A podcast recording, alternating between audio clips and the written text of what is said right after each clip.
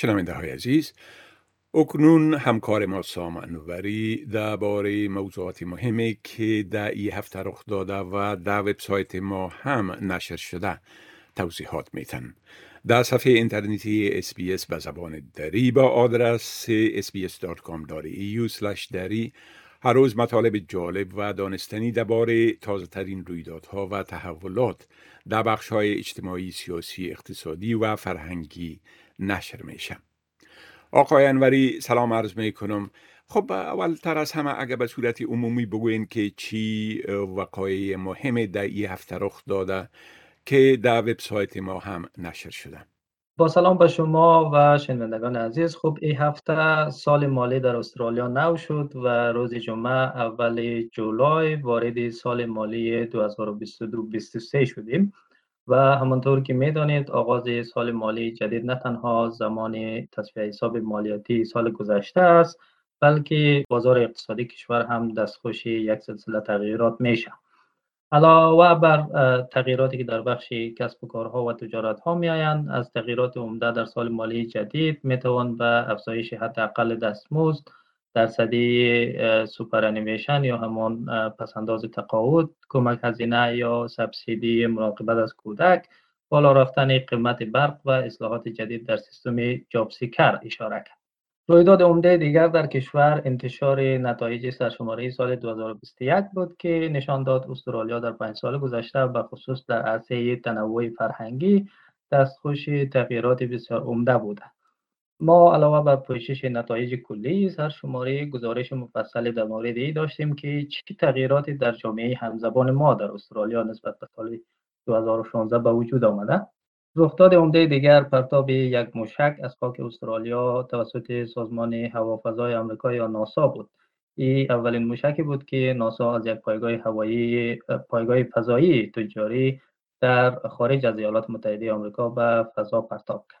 این موشک در ساعات اولیه روز دوشنبه به وقت محلی از پایگاه فضایی در یک نقطه دورافتاده قلمرو شمالی استرالیا پرتاب شد و قرار است در اوایل ماه جاری دو موشک دیگر هم از همین پایگاه پرتاب شوند. گفتگوی با فاطمه پیمان نخستین سناتور افغان تبار استرالیا داشتیم که شنوندگان عزیز ما میتونن او را در وبسایت ما بشنوند. علاوه بر اینها اخبار و مطالب در مورد کمک استرالیا به زلزله زدگان افغانستان، نحوه برگزاری مراسم تشییع جنازه یا خاکسپاری در استرالیا، سفر نخست وزیر البانیزی به مادرید و پاریس و همچنین اعتصاب کاری رانندگان قطار سیدنی داشتیم که باز هم در وبسایت ما قابل دسترس هست. بله، خب شما از تغییرات در سال مالی جاری که دیروز شروع شد گفتین. شما از چند تغییر نام بردین، اما تغییرات دیگه هم آغاز شد سر از دیروز. بله؟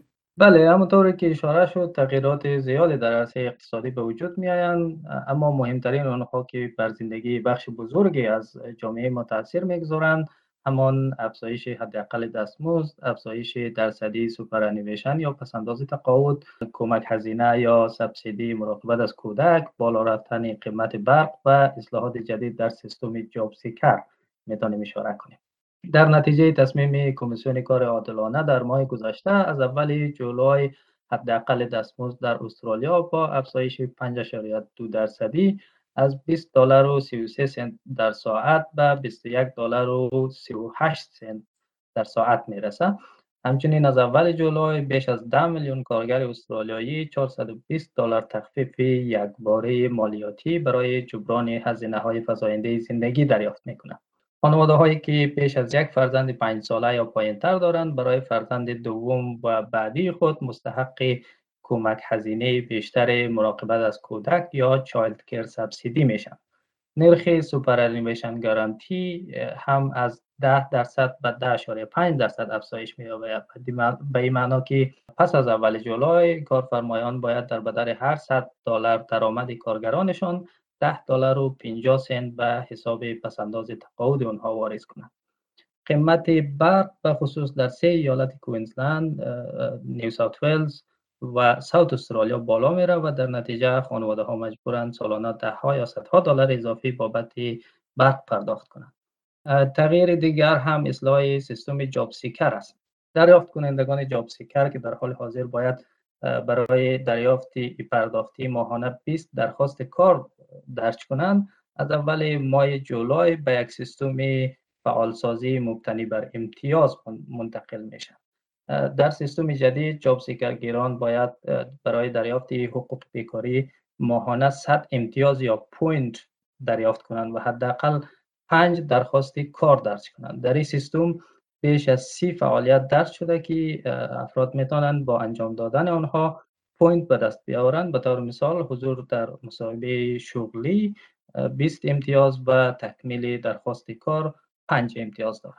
بله، خب همچنان از نشر نتایج سرشماری گفتین که در وبسایت ما هم در این باره یک مقاله بسیار همه جانبه نشر شده. میتونین درباره نکات مهم نتایج این سرشماری یک مقدار توضیحات بدین؟ بله، چنان که قبلا اشاره شد تغییرات جالبی در چهره اجتماعی استرالیا به وجود آمده که از جمله میتونیم به این موضوع اشاره کنیم که اکنون بیش از نیمی از جمعیت استرالیا را مهاجران نسل اول یا دوم تشکیل می‌دهد. دسته اول نتایج سرشماری دو هزار و بیست و یک که روز سه‌شنبه بیست و سوم ژوئن توسط اداره احصائیه استرالیا منتشر شد نشان می‌دهد که چهل و هشت ممیز دو درصد استرالیایی‌ها والدین متولد خارج دارند و بیست و هفت ممیز شش درصد آنها خودشان در خارج از کشور متولد شدند. همچنین جامعه دارای ریشه در افغانستان در استرالیا هم دستخوش تغییرات کلانی شده که از اون جمله میتونیم به افزایش چشمگیر تعداد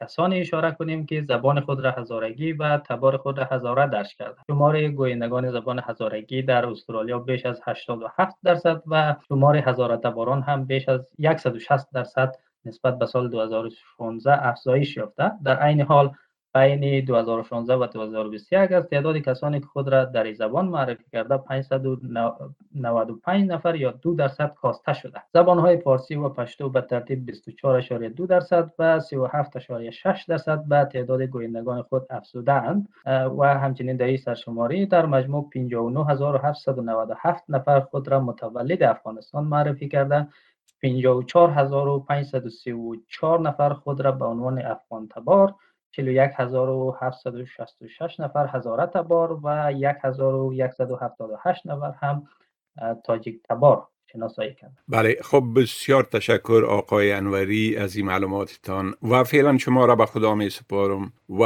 روز خوش و آخر هفته خوش براتان آرزو می کنم. تشکر از شما، خدا نگهدار.